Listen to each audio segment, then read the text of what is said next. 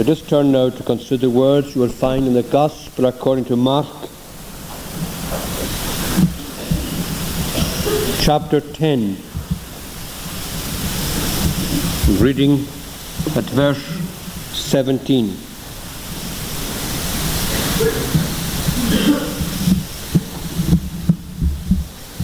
Mark's Gospel, chapter 10, reading at verse 17. And when he was gone forth into the way, there came one running and kneeled to him and asked him, Good Master, what shall I do that I may inherit eternal life?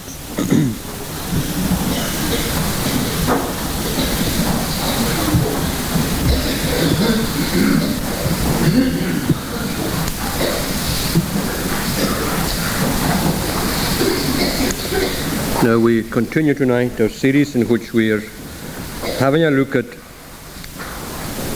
interviews that our Lord had with certain people who came to him with questions or for advice. And tonight we look at the story, as it is commonly known, of the rich young ruler. And without spending any time by way of introducing the subject, let us just look at it under the following heads. We have here a promising situation. There came one running and kneeled to him. And we have this man asking a very disturbing question. Good Master, what shall I do that I may inherit eternal life? And to that question Jesus gives, thirdly, an unexpected answer. Why callest thou me good? There is none good but one, that is God. Thou knowest the commandments, and so on. And in reply to that answer, we have a very revealing reply. He answered and said unto him, Master, all these have I observed from my youth. Then fifthly, we look at this shattering disclosure made to him by the Lord. One thing thou lackest. Sell all that thou hast, and so on. And finally, we have this very sad scene of this young man who was sad at that saying, and departed as far as we know, never again to be interviewed by the Lord. First of all, then, this very promising situation. It has been said by a modern writer that here we have a picture of a very outstanding type of fellow who is begging to know how he can get to heaven. The type of person who has been referred to as the evangelist's dream, the kind of person who is ripe for conversion, easy to speak to, easy to get through to. He is open and quite prepared to talk about religion. A lot of people aren't like that. The moment you mention religion to them, they shut off. But here's a man who introduced the subject himself and who opened the interview by coming in this very promising way to the Lord. Now it seems as though this man was both anxious and enthusiastic, because we read that he came running to the Lord. He was very concerned about his spiritual condition. He was also a young man who was very mannerly. He kneeled before the Lord. He adopted the position that was applicable to himself, and he gave the Lord the position that was due to him. He kneeled before him. A lot of young people aren't like that today. We live in a day when young people in many areas, and in this area, tend to defy authority. This is the general impression that you have of a young life nowadays. But this man wasn't like that. He was sincere, he was anxious, he was respectful. Good Master, what shall I do, or what good thing shall I do to inherit eternal life? And there are some who maintain that he was probably in his late teens, perhaps even in his early 20s. And as we understand this, he was quite religious, upright, moral, honest, hard-working. He was rich. He was probably a good type of, not only a good young fellow, but a good son, highly principled. He wasn't in any way cynical, possessed a good character. Character would be very easy to give this man a good character reference. He would, as some people say, have made a first-class Christian. He was an excellent citizen. But notwithstanding all that, this young fellow was quite dissatisfied.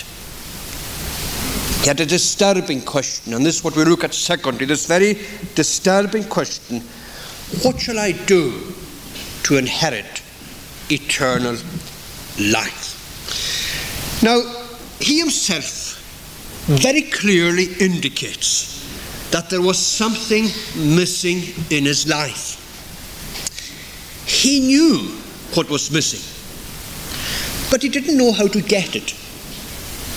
The thing that was missing was eternal life. The missing link was the secret to obtaining it. He knew what he lacked, in other words, so he thought, eternal life.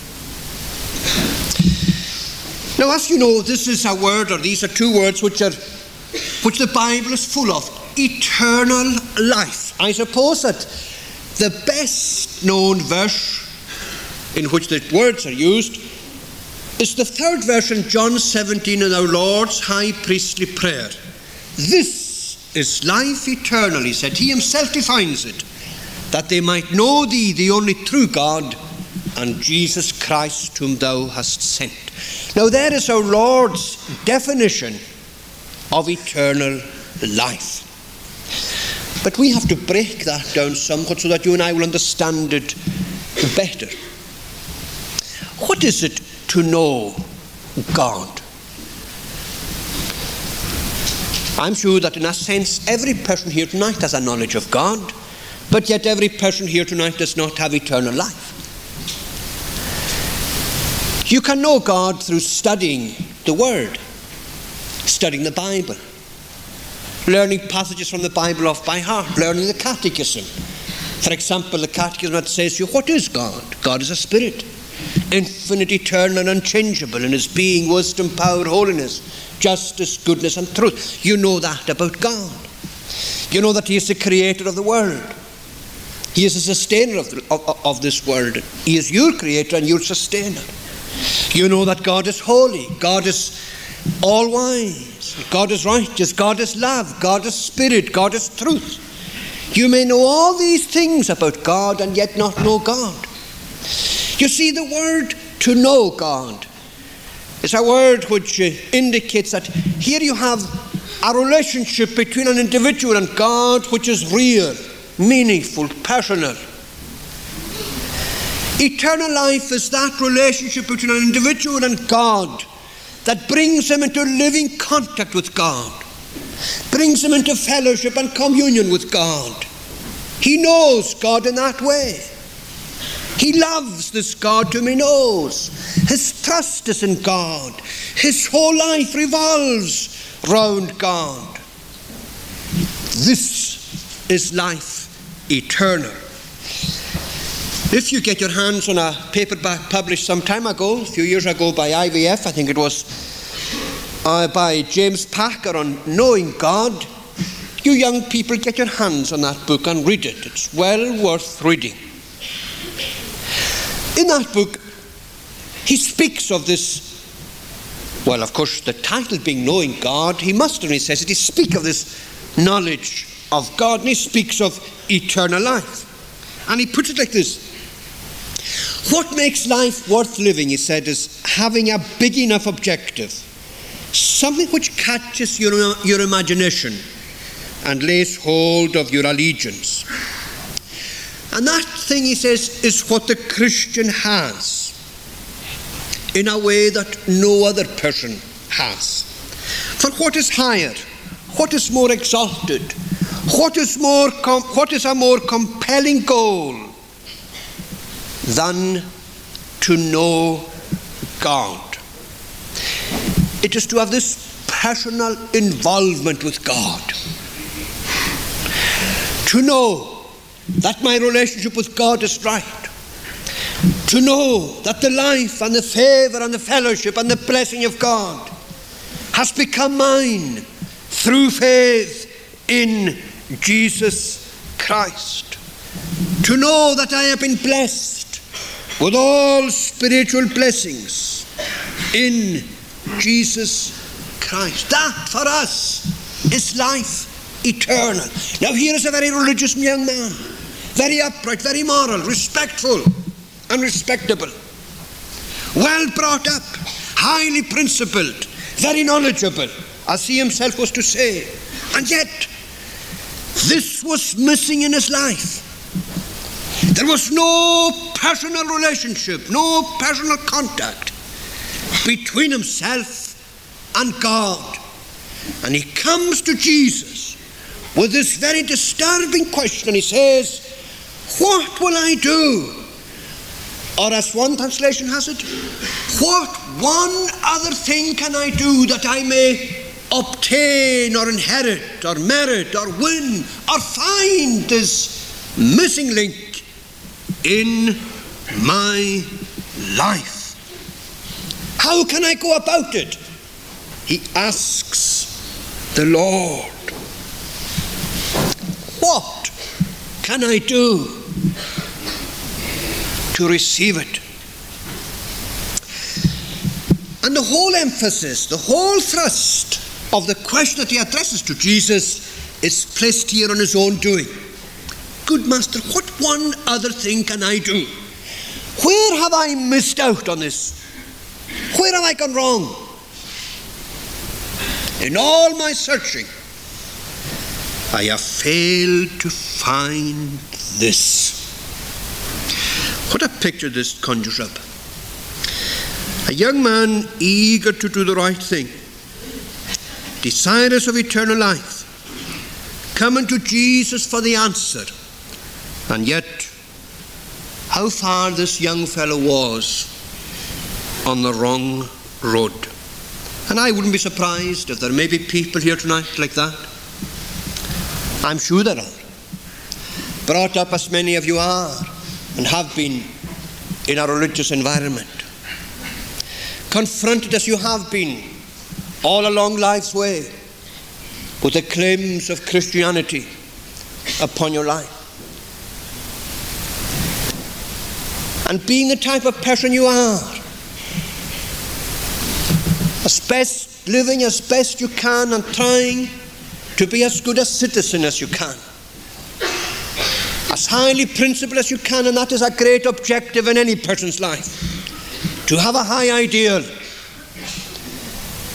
And yet you would be probably the very first to admit that you've missed out on something that other people possess, this soul relationship with God, this contentment, this life that the Bible pictures as a life that is lived resting upon the Lord Jesus Christ, or the life that the psalmist summed up, we'll sing it later on tonight, delighting thyself in God.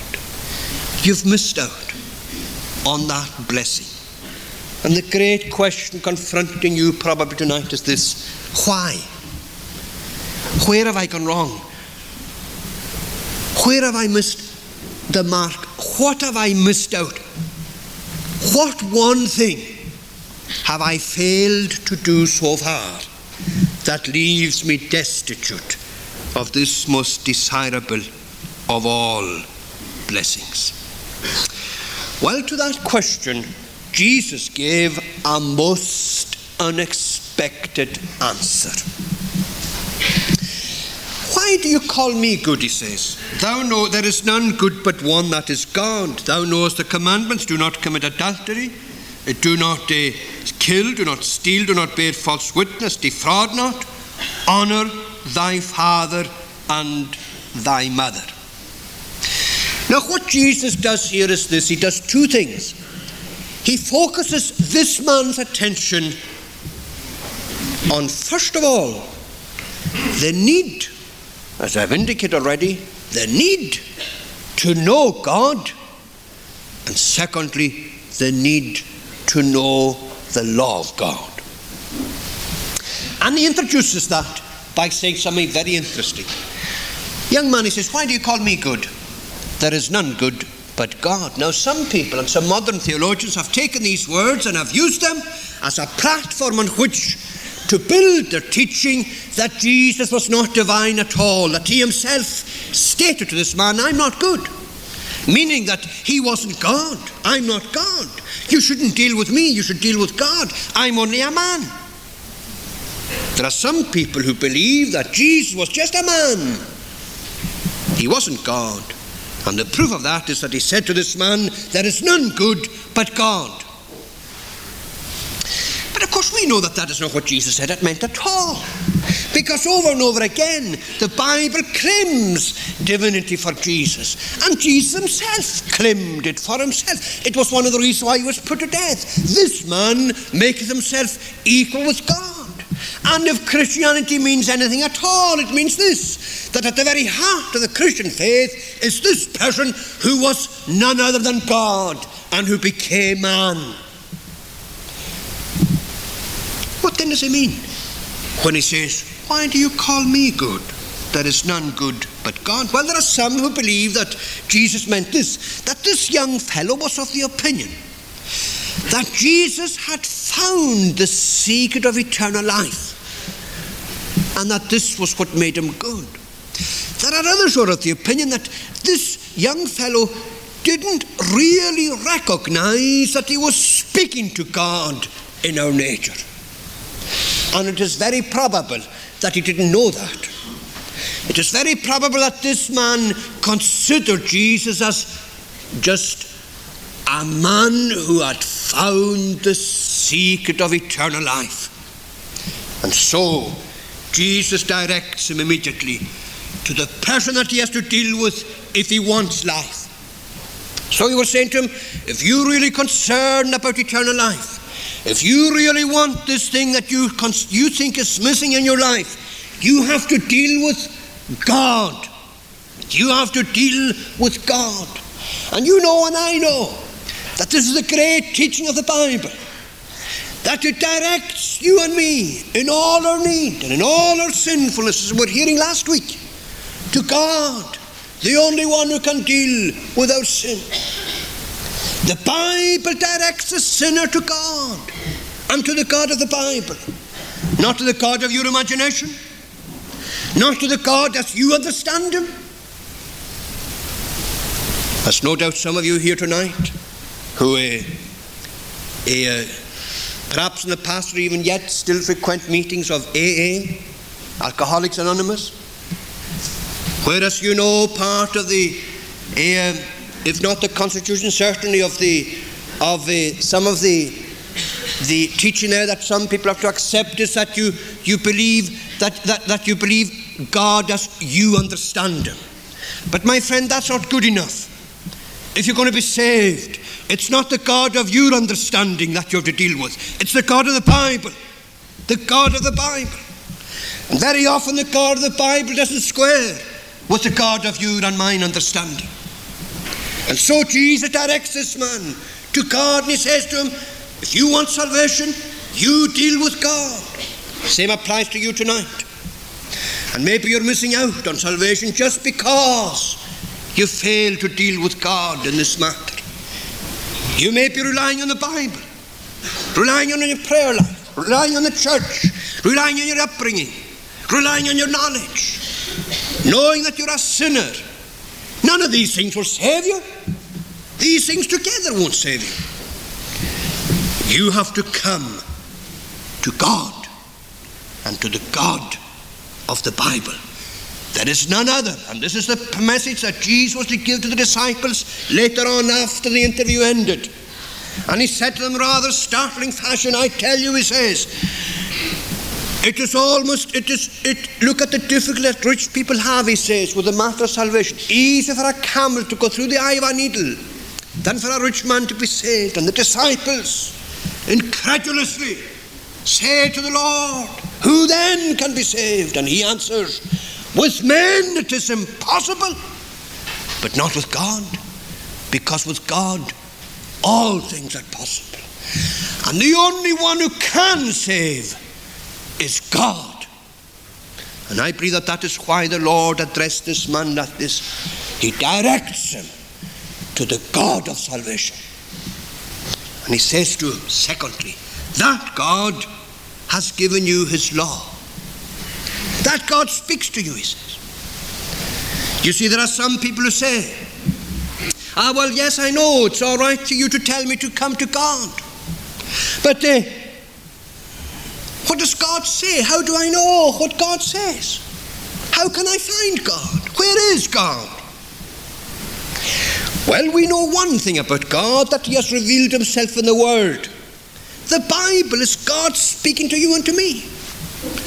The law that Jesus directs this person to, the second table of the law: don't commit adultery, don't kill, don't steal, don't bear false witness, don't defraud, honor your father and your mother. The law was given by God for life. You remember when Moses received the law on Sinai, and when he gave it to the children of Israel, he summed it up, he concluded the giving of the law in this way: I call heaven and earth, he says, to testify in your presence today that I have set before you life or death. Therefore, choose life. The law is the expression of the mind of God. And in the law, God tells you what to do. And Jesus testing this man. And he's wanting to find the answer to this question. He's wondering, of course, though he knew it, he wanted this young man to make this discovery. He's wanting this young fellow to answer a question. And the question is this: if I keep the law to the best of my ability, will that give me eternal life? And the young fellow failed the test.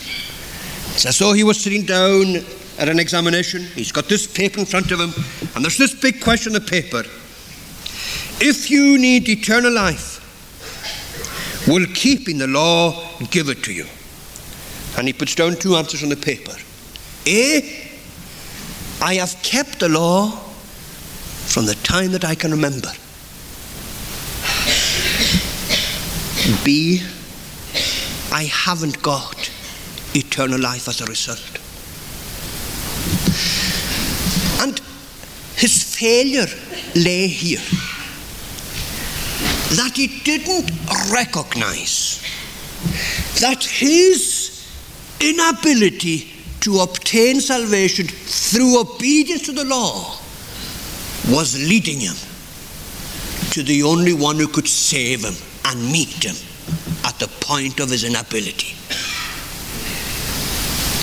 And the problem with a lot of people lies just there. They try to save themselves by their own doings, and they fail to recognize that they cannot do it.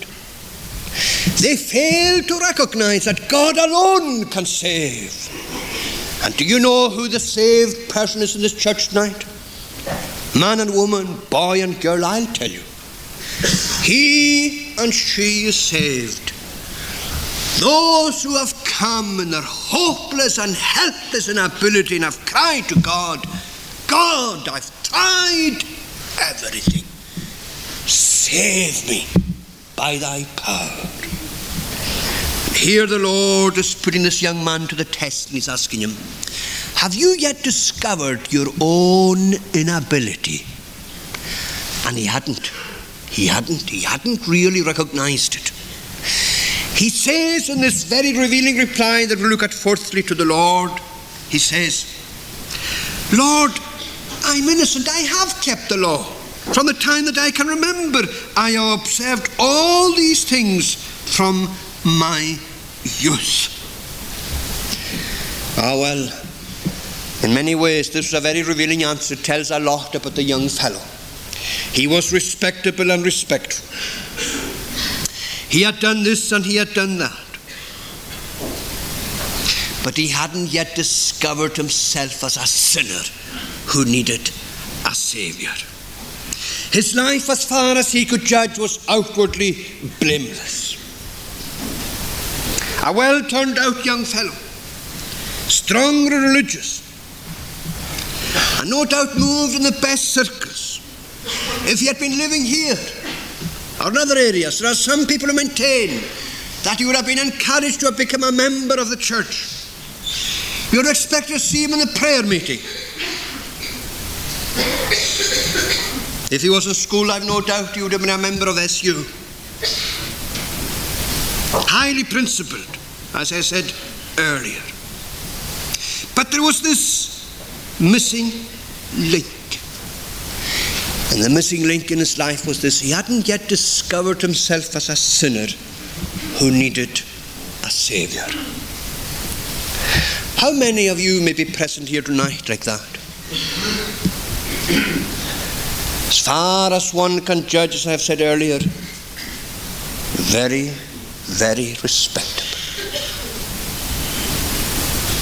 May I speak particularly to the young people here tonight?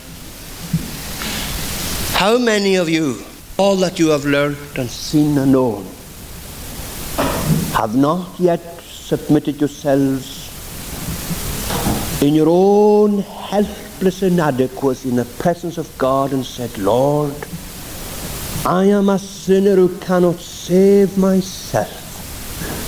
Save me, I pray thee. Well, this young man hadn't yet made that discovery. So what does Jesus say to him? Well, he makes this shattering disclosure. Fifthly, Jesus, beholding him, loved him and said unto him, One thing thou lackest, go thy way, sell whatsoever thou hast, and give to the poor, and thou shalt have treasure in heaven, and come, take up the cross, and follow me. Now there are three things here that Jesus tells this man he must do. He must first of all know himself as a sinner. He must then come as a penitent sinner. And he must then come as a believing sinner if he wants to be saved. And this really cuts across what we had here last Sunday, so I'll go through it very briefly indeed. First of all, notice Jesus looked at him and he loved him. What does this mean? Well, I think it means this, that Jesus dealt very, very sympathetically with this young fellow. And he dealt with him in the most purposeful way. Jesus was prepared to help this man. And he was very sympathetic towards him. And he had great compassion. He was very helpful. That's what it means, I believe, by loving him. And this is always the best way for the counsellor to meet the inquirer. If someone comes to you on the matter of religion or salvation, you're a Christian, see that you try to be as helpful to that person as you possibly can. Don't brush them off. Encourage them. And I believe that the Lord was doing this. He was encouraging, he was sympathetic, he was compassionate. And what did he say? Well, you see, he didn't deny the truth, though he was sympathetic and encouraging. The problem very often in evangelism is this, that you and I, in trying, we bend over backwards to help people, and then we tend to give them the wrong advice. We tend to show them the wrong road, and we miss out. You've got to tell the truth, no matter what it costs. And the truth is this, says Jesus to the young man, there are three things that you need. You really need to know yourself as a sinner. You see, this man had missed the point of the law of God, as we heard last week here, exposes sin. When you read the Bible, there are times when you won't feel very comfortable reading the Bible. When you read through the law of God, you begin to feel uncomfortable, and you realize you're not doing these things at all, and you realize that there's more to the law than the letter. The law is spiritual, says Paul. It was so spiritual, he says, in my life. I made a discovery one day, and the discovery was this, that I had not known sin except the law had said, thou shalt not know sin. What is it, thou shalt not sin? What did he mean? He meant this, that for years and years and years, he was a Pharisee, thinking he was keeping the law. And then when the Spirit of God came with power into his life, he realized that there was more to the law than he thought. Realized it. Jesus said the same thing to them on the Sermon on the Mount. The law says you must not commit murder. That doesn't mean to say that you've got to knife someone deliberately, that you've got to take a gun and shoot a person. Jesus says there's more to murder than that. It's as deep as this. If you harbour hatred in your brother, in your heart towards your brother, you're guilty of murder. Same with adultery. It isn't a case of physically going and taking a woman and committing sin with her. It's as deep-seated as this. It's looking after her and lasting for her. That's adultery. In the spirit of the thing. And so Jesus said to this young man, you think you've kept the law? No, you haven't. And this is how you're going to know it, he says. Go thy way, sell whatsoever thou hast and give to the poor, and then come, and thou shalt have treasure in heaven. Take up the cross and follow me. Jesus takes a knife, you see, to this man, and he opens up his heart to him, and he asks him, have you really kept the law? What about the sin of covetousness in your life? And now we discover why the man was so rich. Nothing mattered in his life but his possessions. He was very religious, very respectful, very concerned about his soul. But you see, he wouldn't give up his life's work. And his life's work was to amass as much as he possibly could to himself. And it didn't matter who suffered in the process, as long as he got what he was after. And Jesus asks him, have you really kept the law as you thought you were keeping it? And then he says something else to him. If you really want eternal life, you've got to get rid of this sin that is in your life. The sin is the sin of covetousness, amassing all that you can for yourself. Having your life dominated by this one thing, riches in your life. Well, he says to him, if you're going to have the life that you want, and the missing link in your life, you've got to give that up. The thing that is standing between you and this very life that you want. One thing you love.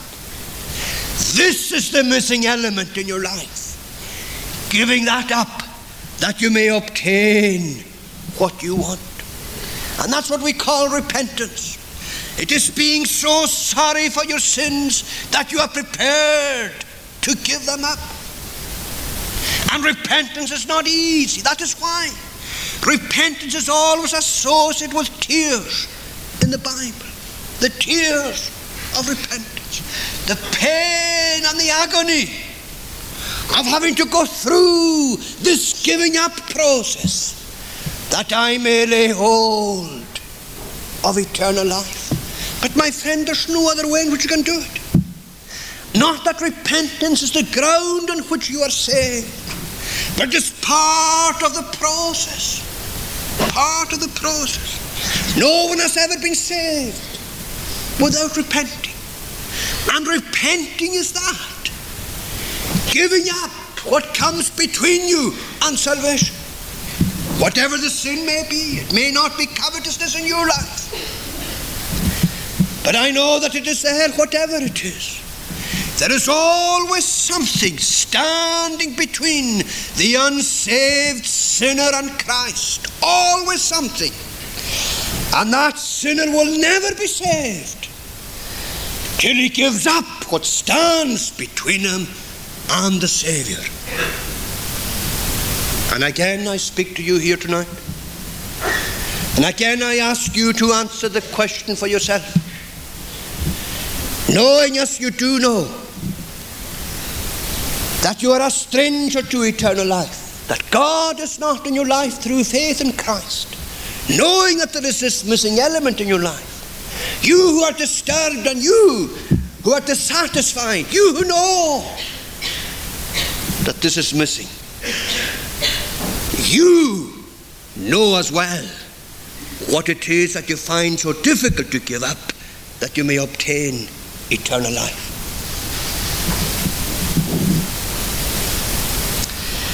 And you have, as I said last week, to go through the pain barrier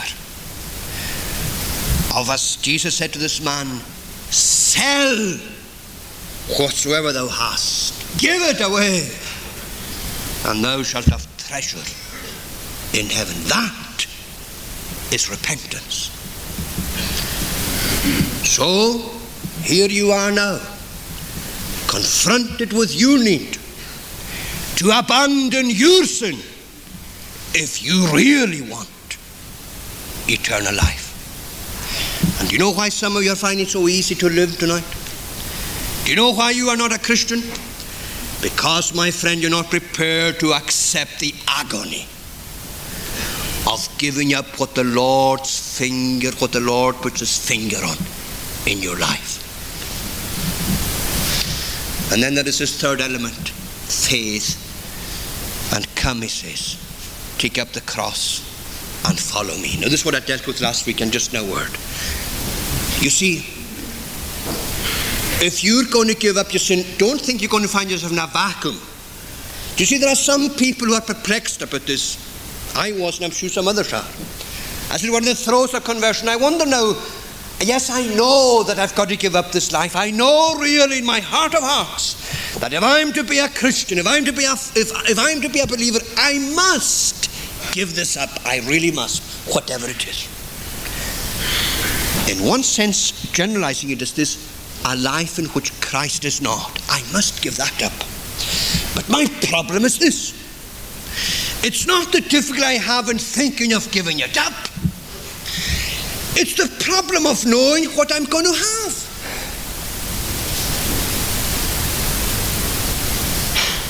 Is my life going to be lived in a vacuum?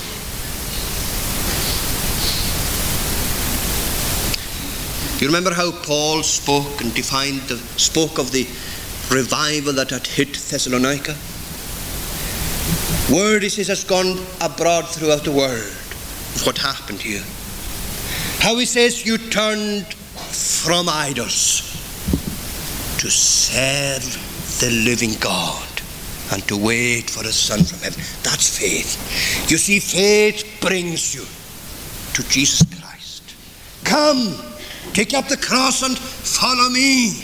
This is, as it were, the substitute for that which stands between you and Him.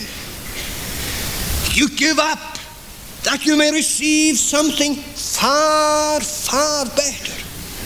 And the thing you receive, first of all, is the cross of Christ Himself. You identify yourself with Jesus who died on the cross. And then you shoulder the cross that He gives you. And you follow Him. Oh, I know the way is difficult. I said last week, I know there's pain associated with this. I know there's agony. I know it involves a painful, agonizing decision, yes. But look at the compensation. Follow me. That's it.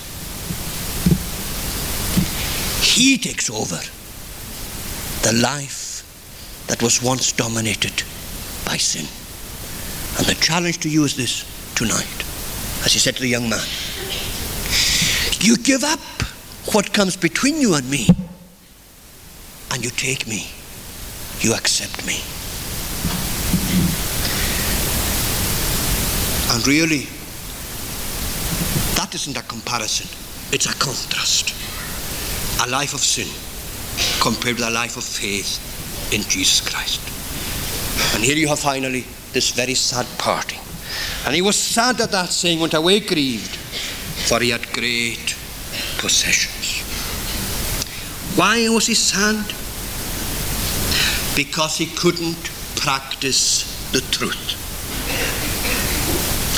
Because he recognized that the demands were too great. And by his action, he admitted that he was too much in love with his sin to part with it, to receive a Savior. He was sad because he wasn't prepared to accept the terms of salvation. He was sad because his mind, his will, his affections were not won from the service of sin to the service of Christ. He was sad because in his heart he really preferred treasures on earth to treasures on heaven. And perhaps the sadness in your life tonight lies just there. That you recognize, and you know if this is the case with you, yours is a sad state indeed. Because you recognize that notwithstanding the claims and the demands that are made upon you, you are not prepared to meet them. You just can't do it. And you go away once again, sad. Well, my friend, before you go, let me remind you of this. And you're reminded of it, those of us who were here last Thursday as well. You may never again be challenged by Christ in the gospel. There is a sense in which you tonight are being interviewed by him as that rich young ruler was interviewed that night. And the thought that you may never again be interviewed ought to add to your sadness. But I can't leave you without saying this. What our Lord, I think, is telling this young man is this, and he went on to tell this to the disciples, that what you may feel impossible is possible with God. And I say that to encourage you. I say that to encourage you. I know full well that when you consider yourself and the things that you have to do, you sort of draw back. You say, no, I just can't do it. I can't do it. Well, I accept that, my friend. And this was the teaching of Jesus, I believe, to this young man as he went on to say to the disciples. No, he says, he couldn't do it, but God did, or God could, if he had only committed himself to God. With men it is impossible, but not with God. I know that no one of us can save himself or herself, but God can. And the teaching here is this. He's driving this young man in his felt inability to the God who could save him. And he didn't do it. He went away. He went away. Why should you go away when you can come to him to save you? And there's one other thing here. Peter, I think, is almost trying to console his Lord when he says to him, ah, yes, he said, but at least some of us have left all to follow thee. As though he was putting his hand on Jesus' shoulder and saying to him, don't be discouraged.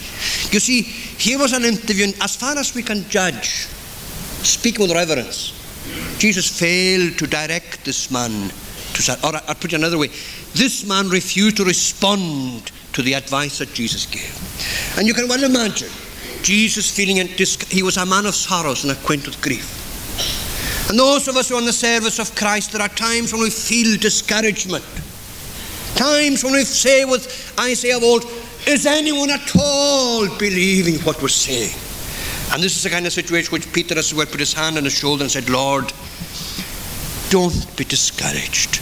At least some of us have followed you. And Jesus answered and he says, I tell you, Peter, no one has given up home, father, mother, brother, sister, for my sake, but has received far more than he gave up in this life and in the life to come, everlasting life. And there's a second element of encouragement for you tonight. Of course you can't do it yourself, but he can do it for you. That's the first thing. The second thing is this. My friend, there is no comparison with what you have to give up and what he gives. No comparison at all. Put another way, it's well worth giving up everything for his sake. For his sake. And the third thing that comes out here is this, as the narrative ends. Have you noticed this? We read there tonight in Luke's Gospel. These three stories are linked together. The Pharisee and the publican praying in the temple. The rich young man coming to Jesus in his need. And Jesus taking up little babies in his arms and blessing them. And do you know what the connecting link between the three is? It's the link of utter helplessness. The sinner cries, God, I have nothing. Have mercy on me. The baby is caught up in his arms and has nothing unless he blesses him. And he laid his hands on him and he blessed him. And the rich young man comes and he has nothing. After all he tried. And he comes with nothing, with a plea to give him the remedy for his need. And the remedy is given. And that's a connecting link. And this is the glory of the gospel. The gospel finds you and me tonight with nothing in the presence of God. And this is its glory. God meets us in our utter helplessness and is able to save us. Will you come and say tonight with Augustus Toplady, remember the way that he put it, not the labor of my hands can fulfill thy law's demands. Could my zeal no respite know? Could my tears forever flow? All for sin could not atone. Thou must save, and thou alone. And in the well-known words, you want to say this, nothing in my hand I bring. Simply to thy cross I cling. Naked come to thee for dress. Helpless look to thee for grace. Foul, I to the fountain fly. Wash me, Saviour, or I die. Will you come? Let us pray. O Lord, in thy mercy save us. Take us, we pray thee, to thyself. And help us tonight to come in all our sinful inadequacy and hopelessness and lostness. And cry to thee for salvation, knowing that thou wilt save. Do it for thy name's sake, and the prayer shall be thine in Christ. Amen.